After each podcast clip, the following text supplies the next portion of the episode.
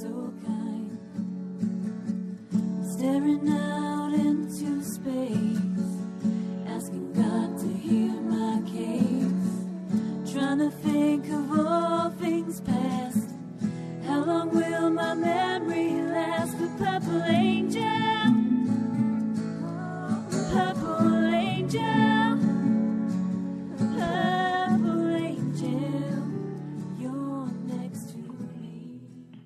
Well, hello, everyone, and welcome to Alzheimer's Speaks Radio. I'm Lori La Bey, the host and founder of Alzheimer's Speaks. And we have a great show today. We're going to be talking about uh, CNAs and kind of what their inside skinny is to dementia care. And uh, before we get into our topic, though, we always get new listeners, and they always want to know who the heck is Alzheimer's Speaks and what are you doing? Well, bottom line, my mom had dementia for 30 years, and that was a huge shift for me. I changed careers and decided I wanted to be an activist and an advocate for the disease and and bring things uh, to life in new venues. One of them being a, a radio talk show where we talk with everybody, uh, people who have dementia, family and friends, businesses, um, researchers, musicians, movie directors, advocates, you name it. We we want to have the conversation because we know it takes all of us in this field. And so, bottom line, Alzheimer's Speaks is just an advocacy based company that provides multiple platforms to shift our dementia care from crisis to comfort around the world. And not only do we have the radio platform, we have a blog, we have a resource website. Uh, we do video interviews with who I call are the true experts, those living uh, with the disease, called Dementia Chats. Um, and I also go around and speak and train and consult around the country as well. So feel free to check us out at AlzheimerSpeaks.com. You can get lots of uh, good information there. Our philosophy is really pretty simple. We believe that the only way we're going to win this battle is to work collaboratively together. And I know that that's working thanks to each and every one of you. You see your likes, your clicks, your shares with your Facebook friends, your Pinterest peeps, your LinkedIn colleagues, um, your Twitter tribe. Every time you push, um, one of our platforms out with content, um, you are expanding basically our base. And because of that, uh, we got acknowledged by ShareCare and Dr. Oz as the number one influencer online for Alzheimer's. And we were also just recently recognized by Maria Shriver as an architect of change for humanity. And I truly believe that when we can raise everyone's voice and get them the information they need, the easier it is for people to grab onto it and when they decide the time is right. Because there's a lot of people in our spheres dealing with dementia. We love having our everyday conversations, just sharing knowledge um, to help remove some of the stigmas and to spur people on with passion to get involved and um, use their time, their talent, and their skills uh, to make a difference. So, again, thank you to all of our listeners. We really, truly do appreciate you. I want to give a shout out to the Alzheimer's Research and Prevention Foundation in Arizona. They have a four pillars approach, which is absolutely fantastic. It's kind of a holistic approach. So, you know, if you're into food, nutrition, meditation, things like that, check out the Alzheimer's Research and Prevention uh, Foundation. I also want to give a shout out to our friends at the Call Alert Center because they uh, work wonders when somebody is missing. You see, um, and I've even signed up for my grandchildren. They have a program for older adults, for college students, for young kids, uh, for business travelers. In case somebody would go missing, you can actually set up a digital file that is all set to push out and work in. Uh, in conjunction with the police to find a loved one and it's very inexpensive and it's just a it's a nice little safety bl- blanket to have because we never know uh, when a situation like that might arise. I also, before I introduce our guest, want to just mention if you haven't heard, we're really excited. We are doing a um, dementia friendly uh, symposium and cruise this fall on Holland America, and we're going to be gone for seven days in the Eastern Caribbean.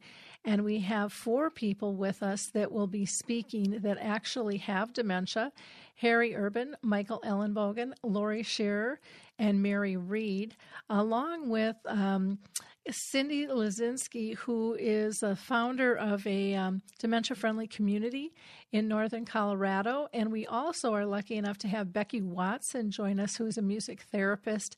And then our travel agent is an RN on top of it. And she's just been fabulous to deal with, uh, Kathy Schoaf. So you can just, again, go to alzheimersspeaks.com there's a flyer you can print out. You can click actually and, and get more information regarding programming. You do have to um, book your book your cabin through Kathy in order to be part of the symposium. So, uh, you know, you don't want to go someplace else. She'll be able to handle everything for you there. So, with no further ado here, let's go ahead and introduce our for, our, uh, our guest today. We are going to be talking with Corey Rotella, and uh, she began her work in long term care in 2008. So, almost 10 years ago, and she started as a caregiver on a memory care unit. Um, and she tells tells me that this this whole position um, in the memory care literally changed her life. Um, she's a member of the Alzheimer's Association and a co-author um, of both a book and a blog called "The CNA Edge: A Voice from the Trenches of Long-Term Care." She was honored to be the keynote speaker alongside her co authors at the 2016 Pioneer Network Convention. And if you're not familiar with the Pioneer Network Connection, just Google them. They're a fantastic organization. In her free time, Corey likes to paint, write, and she volunteers at a behavioral health center. So, welcome, Corey. How are you today? I'm doing well. Thank you for having me. Well, I'm excited to have you because we don't hear the voice uh, of uh, CNAs very often. And I think you guys play such a, a critical role. But before we get started, um, can you tell people what does CNA stand for? Because a lot of people in our audience might not know that. Um, it stands for Certified Nursing Assistant. Okay, thank you. And um, again, I think it's critical to hear your voice because you are in direct contact with people uh, with dementia and uh, who are aging, um, you know, all the time. And I, I know not all companies um, communicate as well as is what I'd like to see. And I don't know if that's what what you um, have found, but we're going to find that out through our conversation here. But before we start on our talking points, can you just let our audience know um, if you have been personally touched with your own family and friends uh, by dementia? Um, actually, it's interesting. Right now, my grandmother, who just turned 90, and she and I have been exceptionally close my entire life. You know, she's she's always been my go-to person. Mm-hmm. Any, since I was a child, little girl, and her she she's got dementia, and it's it's such a different experience for me. Be, and and it comes with a fair amount of guilt because I've been doing this for so long. But what I never considered is I have a whole lifetime of memories, and it's a complete redefining of the role. Mm-hmm you know, because my first instinct when anything arises in my personal life or anything I want to share that's exciting is I got to call Gram. Mm-hmm. But but it's just it's a different role now. It's um it's the lifetime of memories that it, that I um that I can't seem to detach from. And so it's given me a new depth of understanding for family members that that are living with with loved ones who are living with this disease. It, it I, it's it's something I didn't consider, and I don't know why I didn't, but I didn't consider until it's it's affected me personally, and it's it's a whole different world than caring for people in the facilities or you know on the job than it is. I, it's hard. It's it's much much harder. Yeah, and you're you're not the first person who has said that. It's like, my gosh, I've I've worked in this industry, it seems like forever, and now I have a whole different viewpoint. Um, of what it's like. I had uh, one nursing home administrator uh, sitting on one of my presentations, and he just broke down in crocodile tears. And he's like, I am so sorry. He's like, this just hit me like a load of bricks. He's like, everything I've told people is wrong. And he's like, I thought it was right at the time. But he's like, sitting on this side with my dad now with it, I would do things so differently. And um, I, I, think that perception can really be an eye opener. And it's not that everything we say is wrong, but we know we could have maybe said it in a different fashion, maybe been a little bit more patient or a little more compassionate, um, knowing what it what it feels like sitting on that that other side of the desk um, with when you're actually involved with a family member. Yeah, it's absolutely true. And you know, it's I oh, I would get frustrated with family members sometimes because I would I would think why don't they come here more regularly? You know, mm-hmm. I love their mom aunt you know son it, I love this person and they're so sad because they don't see it never stopped I never stopped to consider how hard it is for them mm-hmm. because it is. It's like grieving the person you've known your entire life while trying to get to know the person that they are becoming through walking with this disease. Mm-hmm. And so I find I find that that depth has this my personal experience. It's increasing my empathy. It's it's increasing my empathy and giving me more knowledge for what it's. It's just not a avenue that I had considered previous to my own personal experience because mm-hmm. it's hard. It's it's and and now I I understand a little bit more, and I think that I can a- apply that mm-hmm. to the field now. Yep. Wonderful. Why don't you tell our audience, you know, why you um, feel it's important for um, CNAs and, and those in uh, memory care units to have good work ethics and um, help raise that level of expectation. You know how do you how do you go about doing that? Well i have found that and in variety of areas in in this field that i've worked that there's very little guidance. You have a set of standards that you have to meet and a set of um, consistent standards that you have to meet. But within that framework there's there's so much freedom and you they're not pushing you because the in my experience the administrators are more concerned with keeping census up with um, making sure that the t's are dotted and the and things look good in case dss comes in. But outside of that they really don't have a wealth of practical knowledge of dementia or alzheimer's in in in the past in in the past facilities that i've worked in. And so they don't expect much. They expect you to come in and they expect you to leave and they expect, you know, documentation. But outside of that, the turnover is so high that, that the expectations are quite low for caregivers. And I think that that is something that's sad, but it's it's something that I've seen time and time again. And and the only way I know to change that is to to come up with my own set of ideals and to excel you know, I see the people within my care. Mm-hmm. I don't see them as as somebody that's filling a bed or somebody that's paying rent or somebody I don't see them as what stage of the disease they're in. I see them as who they are. And because of that, there there's a unique relationship between the caregiver and the resident. We know them. We know them better than their nurses, better than their doctors, because we're there with them during the most vulnerable moments. So I feel like because of that, we have an obligation to them. And and that obligation is both deeper than the requirements of the job and more profound if we allow it to be. And I think that it's up to us to develop that because that's not something that's going to be on your job performance. Mm-hmm. That's not going to be something that you know, you could just see as a met standard. And that just, I've learned that from working with seasoned caregivers, that that's something that we have to kind of do on our own. And um, so I, I might be all over the place with that answer, but I, I'm trying to express it in the best way I can. It's so hard to explain.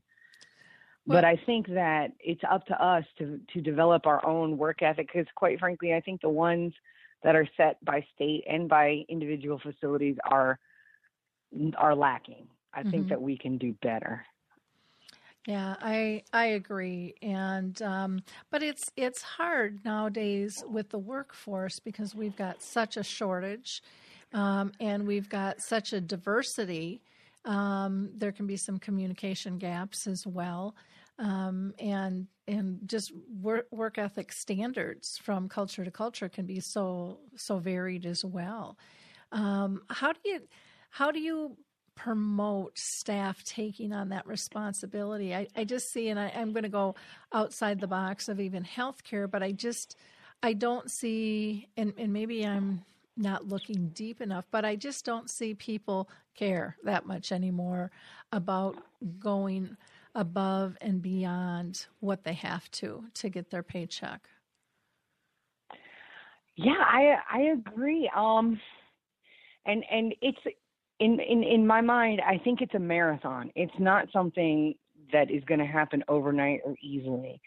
But I have found both in the field and outside of the field in my personal life, if you have expectations, people tend to meet them. If you treat people as if they're valued, they tend to work harder. Mm-hmm. If you something as simple as knowing the cashier's name in the food line down the road from me. It really has made a difference just in my personal interaction because it reminds them that they're a person outside of just their job title and they'll go that extra step and and I have found that I have gone the extra step because of that and I really think I I think that I've innately known that but definitely definitely working in this field has reminded me of that because that's how I apply my relationship with my residents. I know them. Mm-hmm. You know, I know their patterns of behavior, I know their moods, I know them as individuals. And I connect with them on that level. And because of that, yes, there are moments I have to redirect and I have to come back because there's agitation, but for the most part, they respond differently. So if you have a field full of workers who feel underpaid, underappreciated, and disposable, they're not particularly motivated to go beyond that. The only motivating factor that they have is their connection with the residents and and that's something that you have or you don't have. So I would say incentivize listen. I that's the number one complaint I hear from from most caregivers and myself included. You know, we're telling you that this is a different behavior and you're doing nothing. Mm-hmm. And then eh, it, as if you're not even it's not even a valued bit of information but then when something happens you want to know what happened well you you didn't pay attention mm-hmm. and and after a while on our end people stop being as observant and stop bothering to note everything all the time because they feel it goes un, un, unheard and they have a bunch of other residents so they cut that corner and then it's just a spiral that leads it's a cycle that leads to nowhere good and i think that there's accountability on every end and simple things like active listening could change that mm-hmm. yeah um, I, I just um I, one of the frustrating things that i find is like you said just having an employee be appreciated. And we always think that that has to come from the top down. And ideally, that's where we'd like it to start. And for for the top down to really lead by example. But that's not always the case. And we can't, um, you know, if we're really compassionate about making change, we can't use that as an excuse either because each one of us does have an impact on another. And one staff person, you know, one peer, one family member can reinforce the good and and show them that they're valued. Um, and and that that can make a difference. I mean, I see it all the time. Oh, one of the um, uh, one of the situations I, I, hear so often when I travel the country, and I'll use uh, activity coordinators, for example, you know, because they're so entrenched with their with their uh, residents and uh, and their families, and they may not be happy with their position, but they say all the time, "Oh, I can't leave my people. I can't leave my people," because they're getting fed from their residents. But we need to go deeper, um, you know, with that. I, I totally, totally agree. Um, with your with your insights on that. Have you done anything um, or changed the way you work to reinforce other other um, peers and and uh, care partners and CNAs and nurses to housekeeping? You know, just everybody. I um I try to bring my energy and enthusiasm. I'm I'm I'm sort of I, this field I landed in, and my eyes are opened. My eyes are opened by it, and I was like, okay, well, what can we do? Mm-hmm. See, I've never felt defined by my role. I, I say this is this is the situation, and this is where I'm at, and this is what I can bring to it, and I'll just keep trying because I can try every day for the rest of my life and maybe nothing will happen, but definitely nothing will happen if I don't try. Mm-hmm. And I pay attention. I pay attention to my coworkers. You know, I had um my the lady that trained me and she's amazing and she had been in the building uh the that particular facility through three different name changes and through three different owners and countless administrators and she like your activity director she was like i can't leave my people mm-hmm. You know i just can't leave them i just can't abandon them because they see so many changes in faces that i'm one that they recognize and she taught me one of the most important um, lessons that i'd learn on that field which is we don't pick our residents you don't pick the easy and the nice and then you you you meet them where they're at. Mm-hmm. And whatever their past is and whatever, you know, they behaviors they may exhibit, you meet them where they're at. And that is the nature of what we do.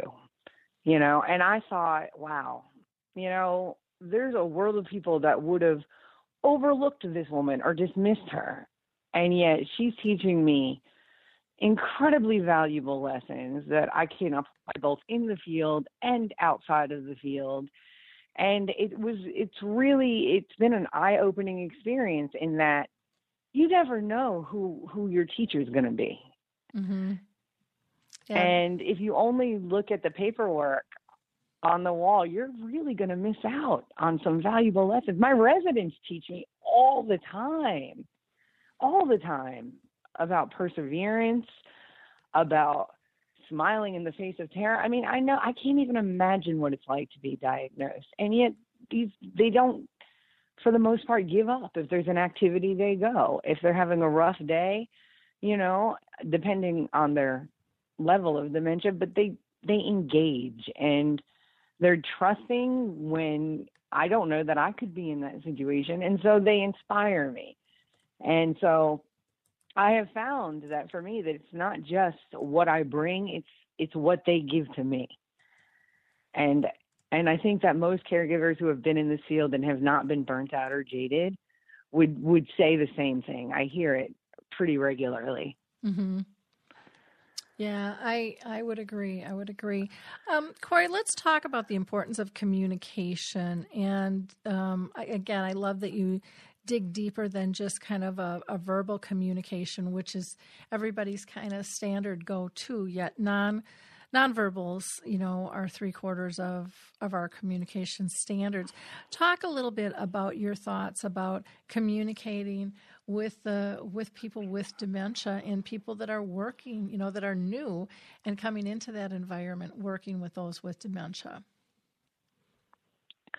Um, nonverbal nonverbal communication and cues are so important because in my experience there's what somebody is telling me and then there's what they're showing me.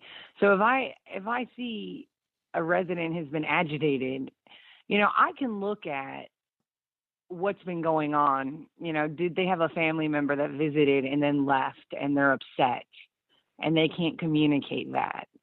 So uh, it, I, I have found that it's it's almost like a it's almost understanding a language mm-hmm.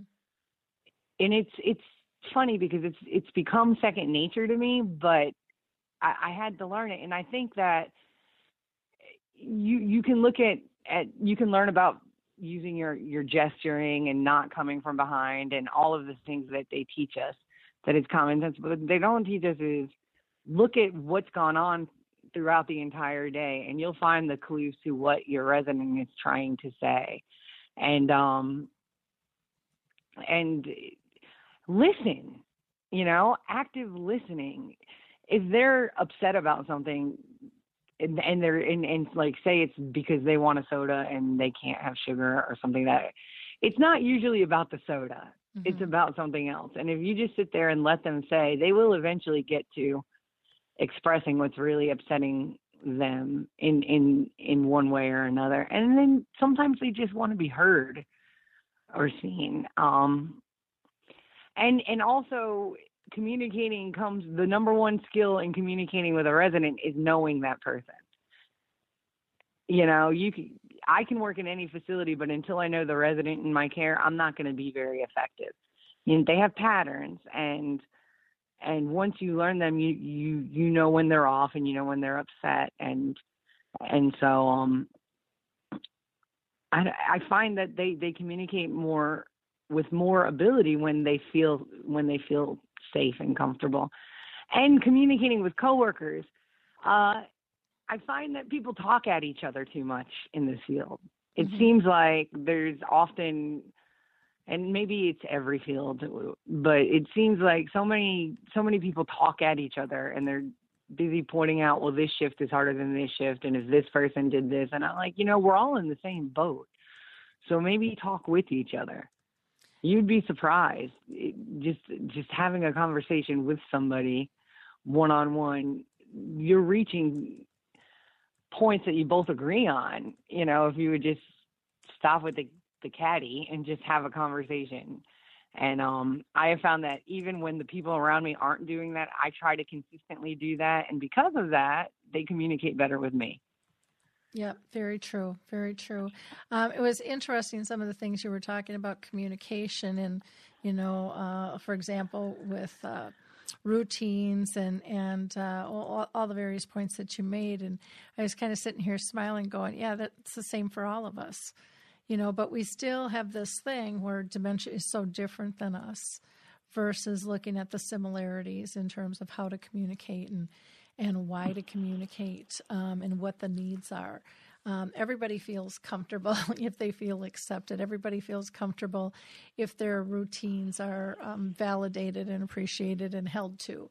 And um, and knowing why those routines are important to individuals makes a big difference in terms of approaching them in any type of change with um, with that system. So I think that that's a, that's a, a really good point. Now um, you've talked to me before about you know the needs for training for for CNAs, and and you have a kind of a three C's approach. Can you uh, tell our audience what your three C approach is? Um, consistency. Mm-hmm. Uh, in, in in as much as possible, and some days it's it's not possible because sometimes you're short staffed and you know but as much as possible have a consistent routine. Even if the only consistency that you can muster at that time is tone of voice and a smile mm-hmm. they will recognize tone of voice and a smile you know um compassion. I feel that okay i watch training videos right? They do the same training videos just about and or some version of the same training videos and I always kind of chuckle to myself because I think, what world do they think that this is? You know, I would love a world where all my residents in dementia could sit down in a circle and sing, you know, and everybody's calm and and we are able to work in that perfect world. But it is not. It is not always the case. So what do you do when you go into a long-term care system and you're short-staffed and you can't find a towel and your residents are acting up? What do you do then? I think that for me, I would I would like to see a video where you're where what it's really like for them, you know, yeah. and I, where it doesn't always go smooth. Yep, it doesn't. It doesn't, and none of the videos. You know, I always think, well, how scary would it be? You know, it's for some reason it's really easy for me to walk in other people's shoes. I have a, a pretty active imagination, but how scary would it be for me to be at that stage where I know I'm forgetting things and I know why I'm forgetting and I have a feeling of what's coming. And yet I feel like I'm losing control. So I'm trying to grab onto the control. You know, like these are deep, impactful, emotional situations that are going with on going on within them. And without having that awareness, okay, well she doesn't want to put on a brief because she feels like she's losing control of everything in her life right now. And this one thing she can hold on to. You know, they don't put that out there in training videos. They say ask three times and then move on, but they don't they don't nearly they don't talk about nearly enough of walking in their shoes. Mm-hmm. You know, and and that can be true. I have found that useful walking in the administrator's shoes. You know, what are they working on? They have 87 different bunches of paperwork and everyone's complaining. So I imagine it's hard for them too. Or a first shift person. I've worked first shift too. They know they're short staffed and they have to pull a double just to make ends meet. You know, everyone has a story. Mm-hmm. And if you could just hold on to that when everything seems crazy, you it it it, it just breeds a little more compassion Mm-hmm. and empathy. So that's my consistency, compassion, and then calmness. Mm-hmm. And I do that with varying degrees of success because sometimes, you know, you got four call bell ring call bells ringing. You have an accident that just happened. You know, you have another CNA who needs your help desperately. Your boss is missing. You don't know where she is, and you just only have two hands and two legs. And you learn how to instantly prioritize to the best of your ability on the spot. And if you, you know, anxiety and nerves and panic, it's it's a it's a snowball effect. Mm-hmm. And if you let that grab the wheel, something's going to get missed. So if if I have found it, there have been times when I ducked into a linen closet just to catch my breath and say, okay, you can only do one thing at a time. That's just how time works, Glory. So pick the first thing and then go from there. So if you can find that serenity within just to tackle each task as it comes, no matter what's going on around you, your calmness, it tends to, if you're panicky, your residents feel it. What they lack in mental acuity, they pick up an emotion, an emotional acuity. Mm-hmm. And if you're panicked, your coworkers feel it. And if you're able to find that center and be calm regardless of what's going on around you, it it impacts the people around you. So consistency, compassion, and calmness. I try to keep those three things in my head at all times. Yeah, and and that's wonderful, and and yet I I love because you're honest when you said, oh, I've I've ducked into a linen closet, you know, just to kind of get your breath, and it's okay to take that time out. Um, I think so many people are feel out of control and embarrassed to say that or on the verge of being out of control, but sometimes we just need to kind of kind of make a slice in the pie and and make a definition of okay this isn't healthy right now for either of us. And i just need i just need to take a breath to be able to calm myself center myself and then i can then i can go back in. And um, and maybe they've done the same. You know maybe maybe they've taken a breath too and or maybe they've forgotten all about what we just went through. And we're starting Yeah. or we're starting totally fresh. I mean you just you don't know but it's it's okay to say that. It's okay to admit that. It's okay to to um to take whatever time it is that you need so that you feel um compassionate and you feel calm and you feel centered to be able to move forward to do the work that you need to do. And I know, um, you know, especially for people at work, sometimes that they might not feel that that is comfortable or acceptable or you know, it, it, people may look at it as a sign of weakness, and I think that that's something that um, healthy companies look at in a positive fashion. It's not like you're sneaking off to take a cigarette or, you know, sip a pop or you know, chat with a friend. Um, you just need to focus on yourself and um, and and take a few minutes um, to take care of things. It's not that you're avoiding it. It's not that uh, something else is taking priority over what you're doing. It's just part of the process. And um, Right. and I think sometimes we don't teach that, you know, reality, this is part of the process. It's not always going to go smooth. Life doesn't always go smooth, you know, and so don't expect it to change because dementia has entered the picture. Um, but sometimes I think the expectations go up for things to be perfect, for things to be smooth, for there to be a process when illness enters. And that, you know, realistically, that's just another complication in life. And so if we can get to the state of, okay, it wasn't perfect before, I should, I really shouldn't have that expectation now. All, all we're trying to do is be as good as we can in the moment that we have. And, and, and That's be beautifully put with that. So, um, but I think that that's a big shift in terms of um, work philosophies, in terms of life philosophies, in terms of company philosophies.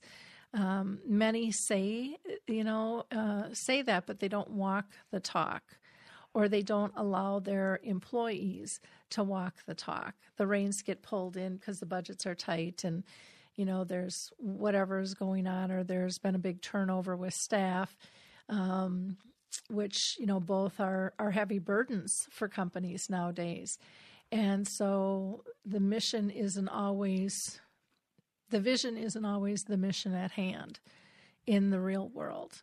Um, and I know a lot of administrators probably aren't going to like me saying that, but it's true. Um, if if people talk to their staff, um, in in the trenches, I think they'll find that, and not that it happens all the time, but it's it's going to happen way more than they think is happening. That's that's exactly right because people can't fit perfectly on paper, even mm-hmm. when there's no illness. Mm-hmm. Yep. But when you're illness adds, and, and it is, it's a people centered industry. And I understand that I have a real, really difficult time looking at it as business because how I'm wired. But I can accept that it's a business, but your business is people. Mm-hmm. You know, you're not selling shoes. And so there has got to be a level of flexibility. And and I do wish that people who run these places and who are admitted I have I happen to at this moment have a wonderful, wonderful supervisor. But that has not always been the case and I have found I have I've worked with people who I didn't even know their names for the first two weeks. I never saw them. They went into the office and then I was told that we have a new administrator.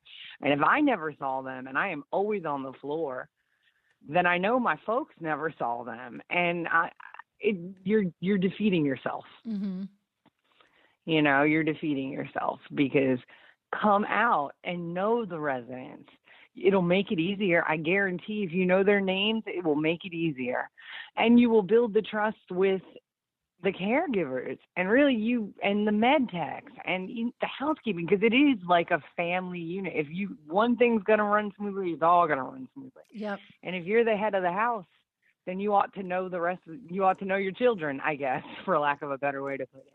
Yeah. So if you're in, you know, because no one's going to trust you to go with you, go to you when things are crazy.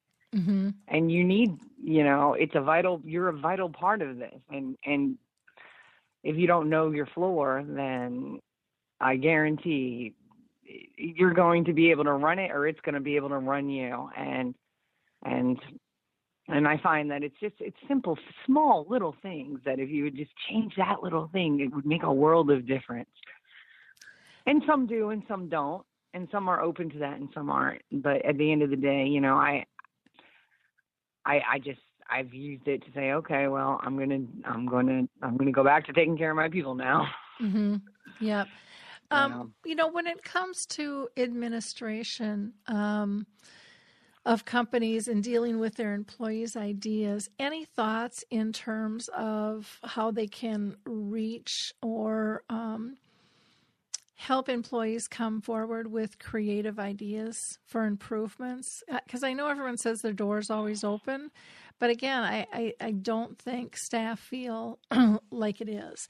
And again, I'm I'm categorizing not everybody and not every department, but overall, you know, when I talk to people when I go around the country, they'll say, "Yeah, that's what they say," but I don't always feel well received. And if they don't feel well received, then they're not going to go through that door.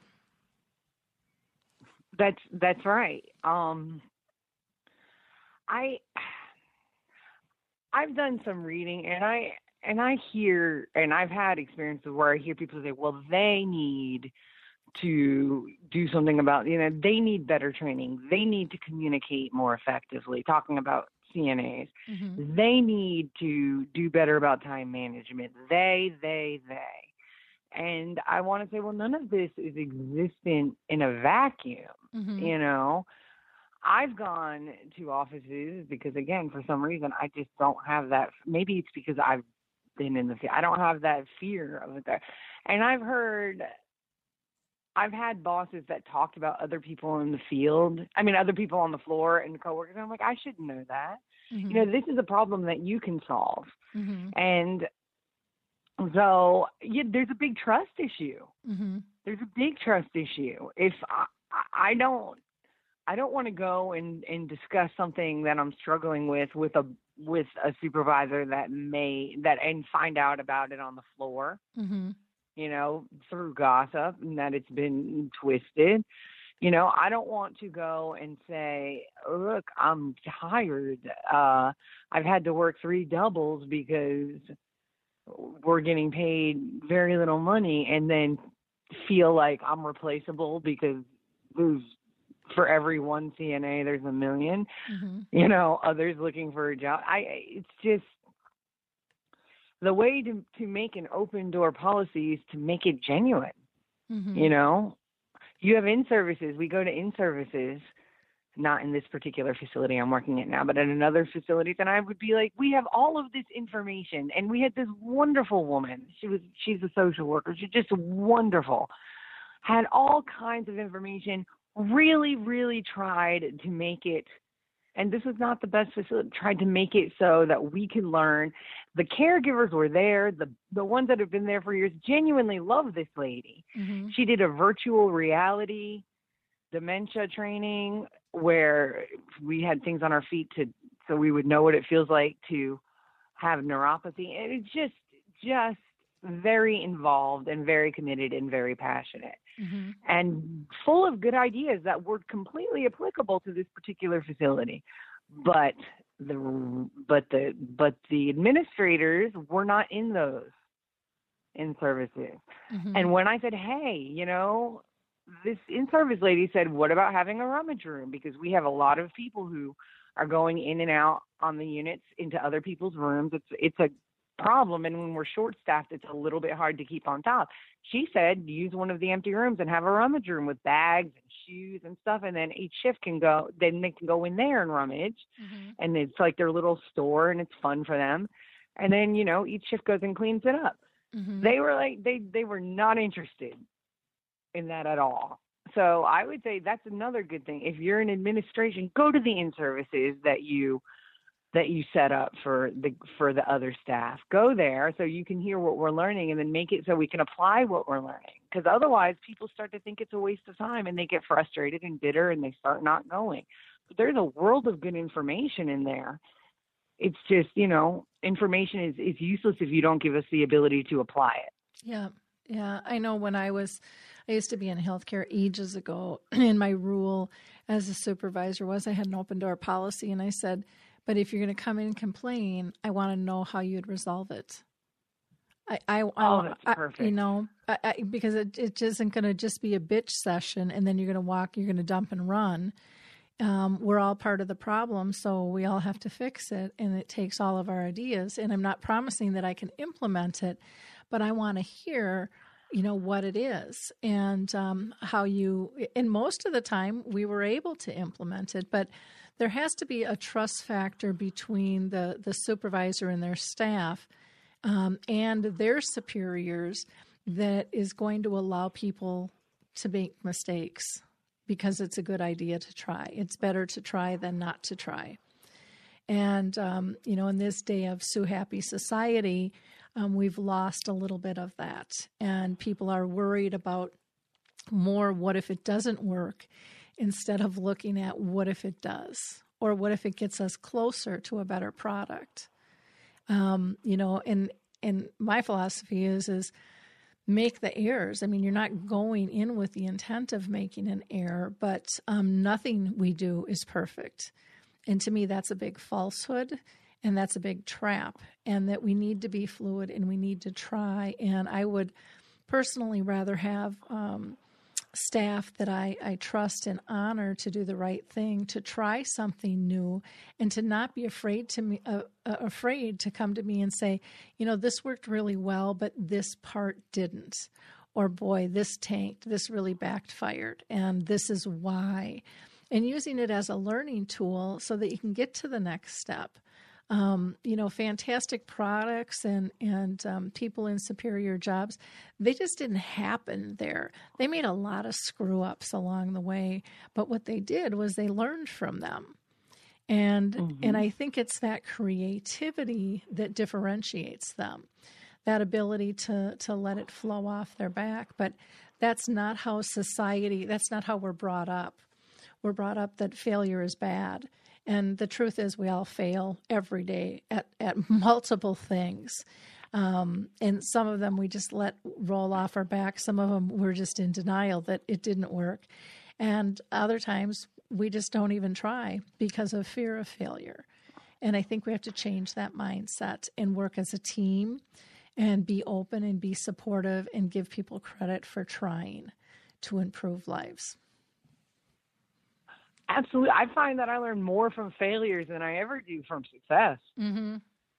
You know, because if everything is going exactly right, then what's the point in learning? But if I ha- if I've hit a bump, a I learn that I can get past it.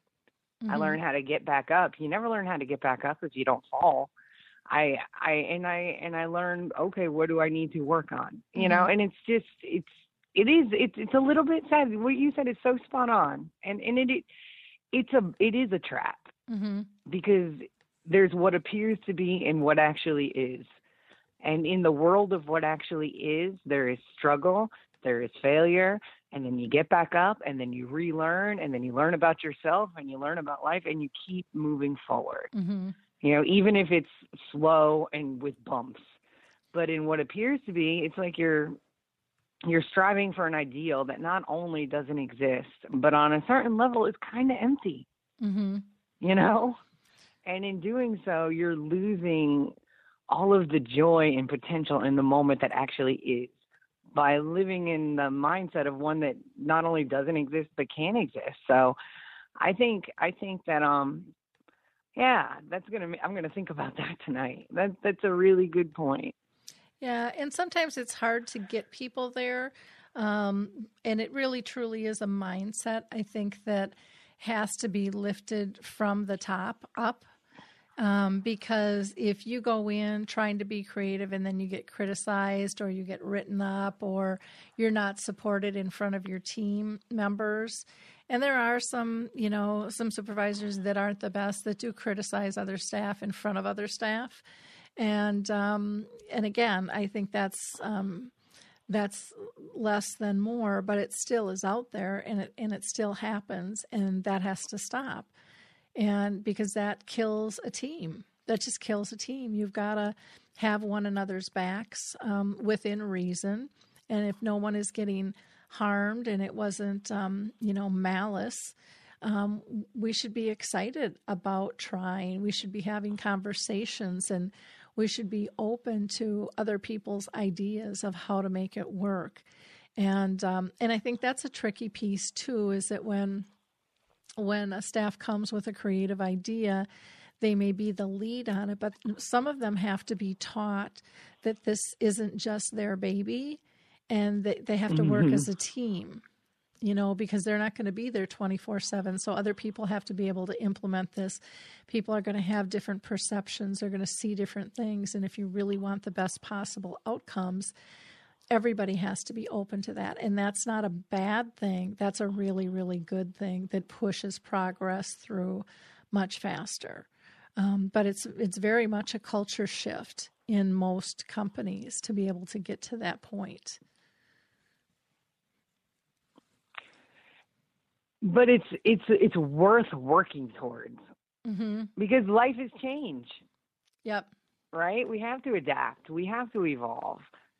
Yep. I and I definitely agree with you. It's it's definitely worth the risk and the challenge and And I also think that, you know, when you allow your staff to be a, truly a part of the innovation, there, you know, the turnover is much less, the satisfaction goes up, um, the referrals from them for people to come to work for that place. I mean, those words, they spread and they have power.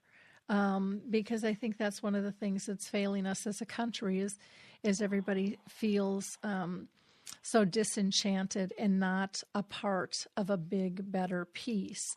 People almost feel like they're getting flushed down the toilet or, or sidestepped.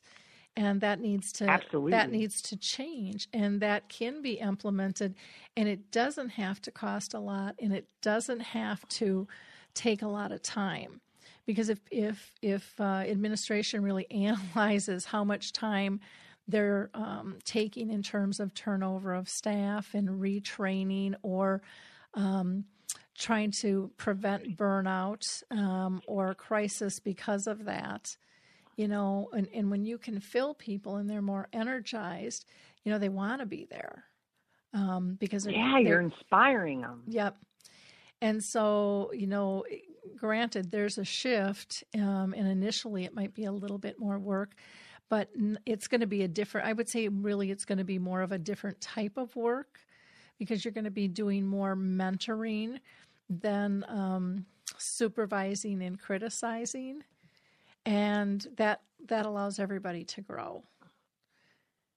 I I absolutely agree, and it makes you feel like more of an us instead of us versus them. Yep. A we.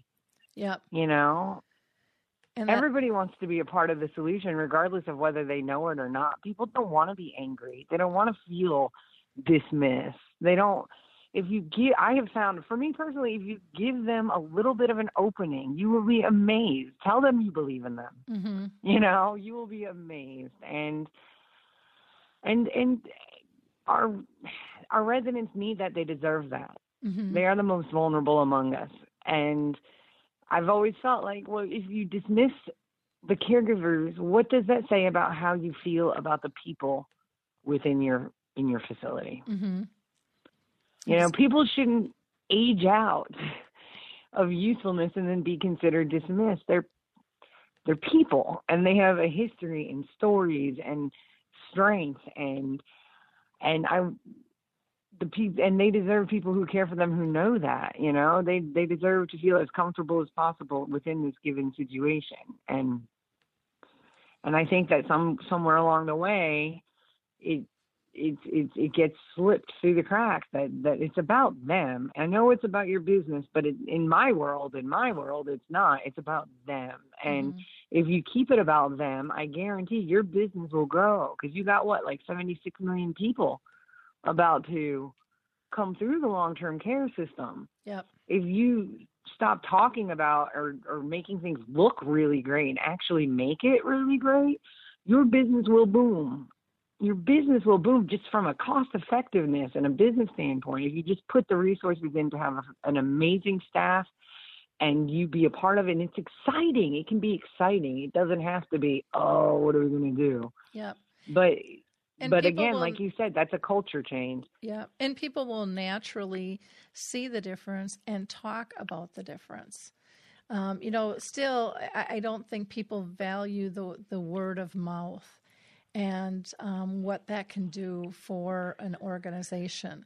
Um, you know, it, in terms of advertising bills and referral and all of those types of things, there still is nothing, uh, in, in my belief, more powerful than the word of mouth and getting a recommendation from somebody you trust in terms of um, in terms of a business um, or a purchase that you're going to make. Um, it, it's just it's way powerful. It's just way way powerful stuff, and um, yeah, I do want to ask you um, one other question. I can't believe our hour is just about up.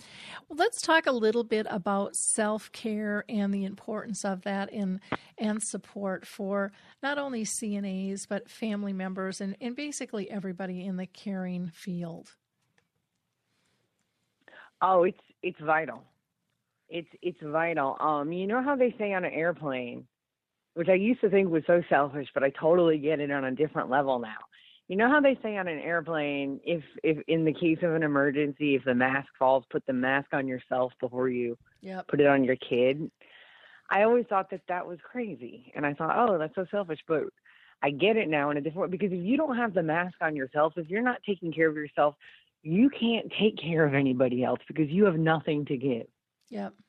You know, and I think that in this field, especially, the wages are, are not good. The wages are not good because it's viewed as a stepping stone, which I, I that's a whole conversation for another day. But um if you're working doubles and you're and you're working, you know, in two different places or two jobs, as most of us have had to do, um, you just get tired and you get used to that pace. But I have found that that I'm exhausted without knowing I'm exhausted, and when that happens, my self talk gets really negative, and it'll be in the background because I'm so busy, but when my self talk in my head gets negative, my energy goes down, my attitude goes down. I'm I stop eating correctly. Um, I'm always on the go and running, and you can only run like that so long before you're either going to lose it or you're going to be just living for the moment you can get off and eat a two pints of Ben and Jerry's Cherry Garcia. and you'll be like, "Where's my linen closet? Because I need to have a mental breakdown." But it's the situation in the system at this moment is what it is. So what we have to do is to protect ourselves, and sometimes it's as simple as remembering: Am I hungry, angry, lonely, or tired? Halt. Those are pretty simple things to fix. hmm If I'm hungry, I can grab a snack. I can drink some water. If I'm angry, I can leave it at the door and then revisit it later. Am I exhausted? Usually, but I can take a nap on my day off, you know? So those are those are the simple fixes. But also we deal with loss and we deal with everything that we talked about sometimes you feel unsupported and and we deal with trying to solve unsolvable problems and sometimes it can be a very lonely field. Private care was incredibly lonely even though i had a whole family that i cared about deeply you know there were no coworkers so it's just you and and and that that leaves a toll. So it's so important to find support. I, I have found an amazing online community. That's how I wound up writing for CNA Edge hmm but I was looking, I was like, they don't have any support. They had family support systems, and that's really cool. I love that my town has a network of support groups for for family caregivers. But I would like to see more for professional caregivers too, because we get we get paid, but it it, it definitely it, it leaves a toll because you you care about these people and and you're walking with them through their their hardest part and and it impacts you. Yeah. So self care, so important. It is, and it's still one of those things that's that's hard to figure out. And even when you were asking the questions, you know, am I hungry? Am I thirsty? You know, what am I?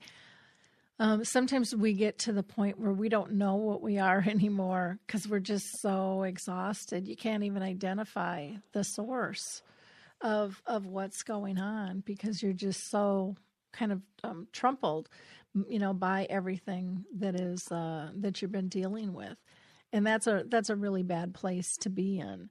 Um, but I hear that from Yeah. people all the time. It's we we need to teach people to self-identify those things earlier on and give them permission um, and let them know this is a healthy thing. This isn't a weakness thing. This isn't a shameful thing. Um, this this you're doing the right thing, not only for you but for the person that you're carrying. Um, but there's still so much shame um, and stigma attached to a care partner taking care of themselves. And I think a lot of it is probably self inflicted. But when I think of where does that come from, it's still a society standard that, you know, if people want to admit it or not, it got there somehow. And it's not just something that, that is innate that everybody feels shameful to take care of themselves or or feeling forced to push on when they really don't have anything more to give. That came somewhere. And and I believe that is a was a societal standard. And I think it still is in a real unspoken way. People don't have to you know say the words but it's the looks it's the roll of the eyes it's the oh really You know, it's it's those small little things that that hit the heart so deeply and people don't yeah. respond to it. They don't really defend themselves because they don't have the energy to do it. They just take it on as another burden. And that's not healthy. No. That's No, it's not you know, It's not at all.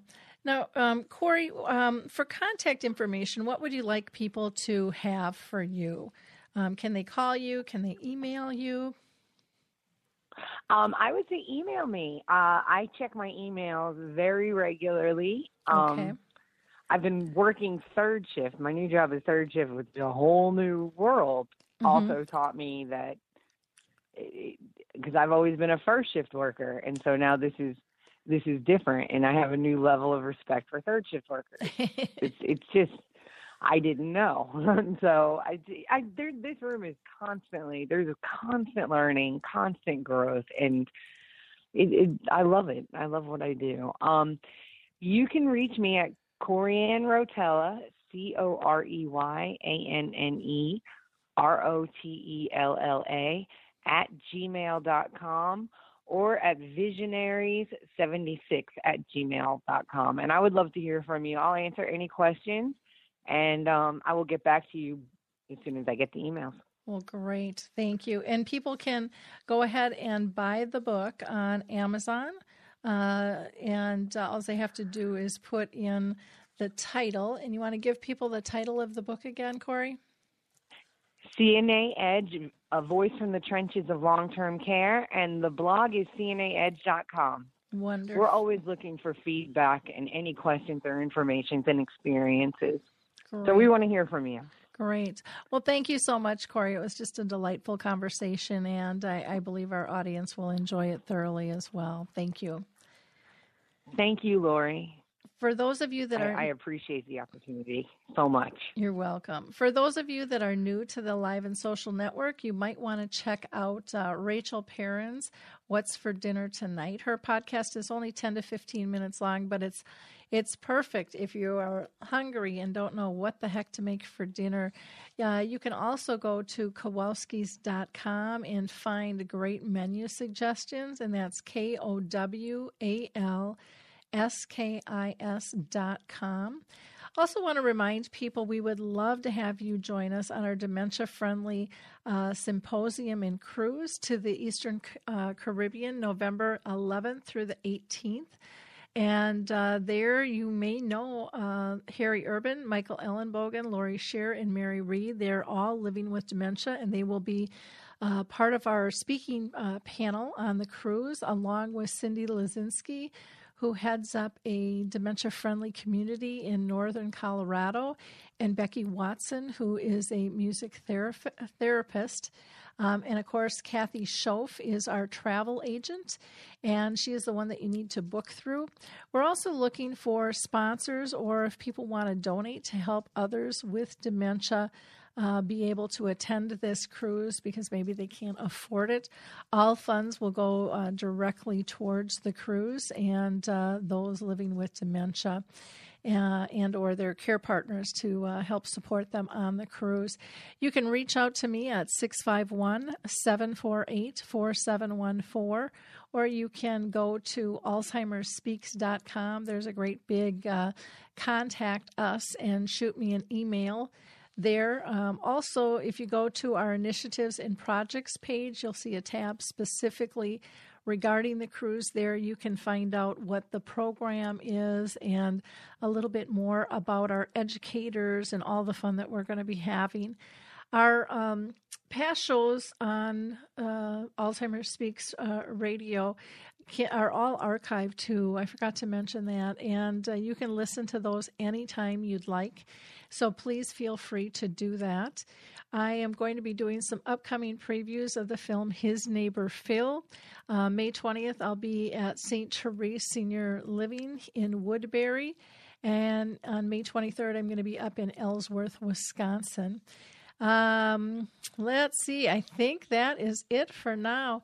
Uh, till next week, have a blessed, uh, blessed week, and mothers have a wonderful and happy Mother's Day. Thanks, everybody. Bye now. Hi, this is Suzanne Newman, host of the Answers for Elders podcast and radio show. We are the North Star that guides you through the complicated journey of senior care with trusted experts in money, law, living solutions, and more. So join us on this station, your favorite podcast channel, or just go to answersforelders.com. Meet the wayshowers who will help your journey a lot easier.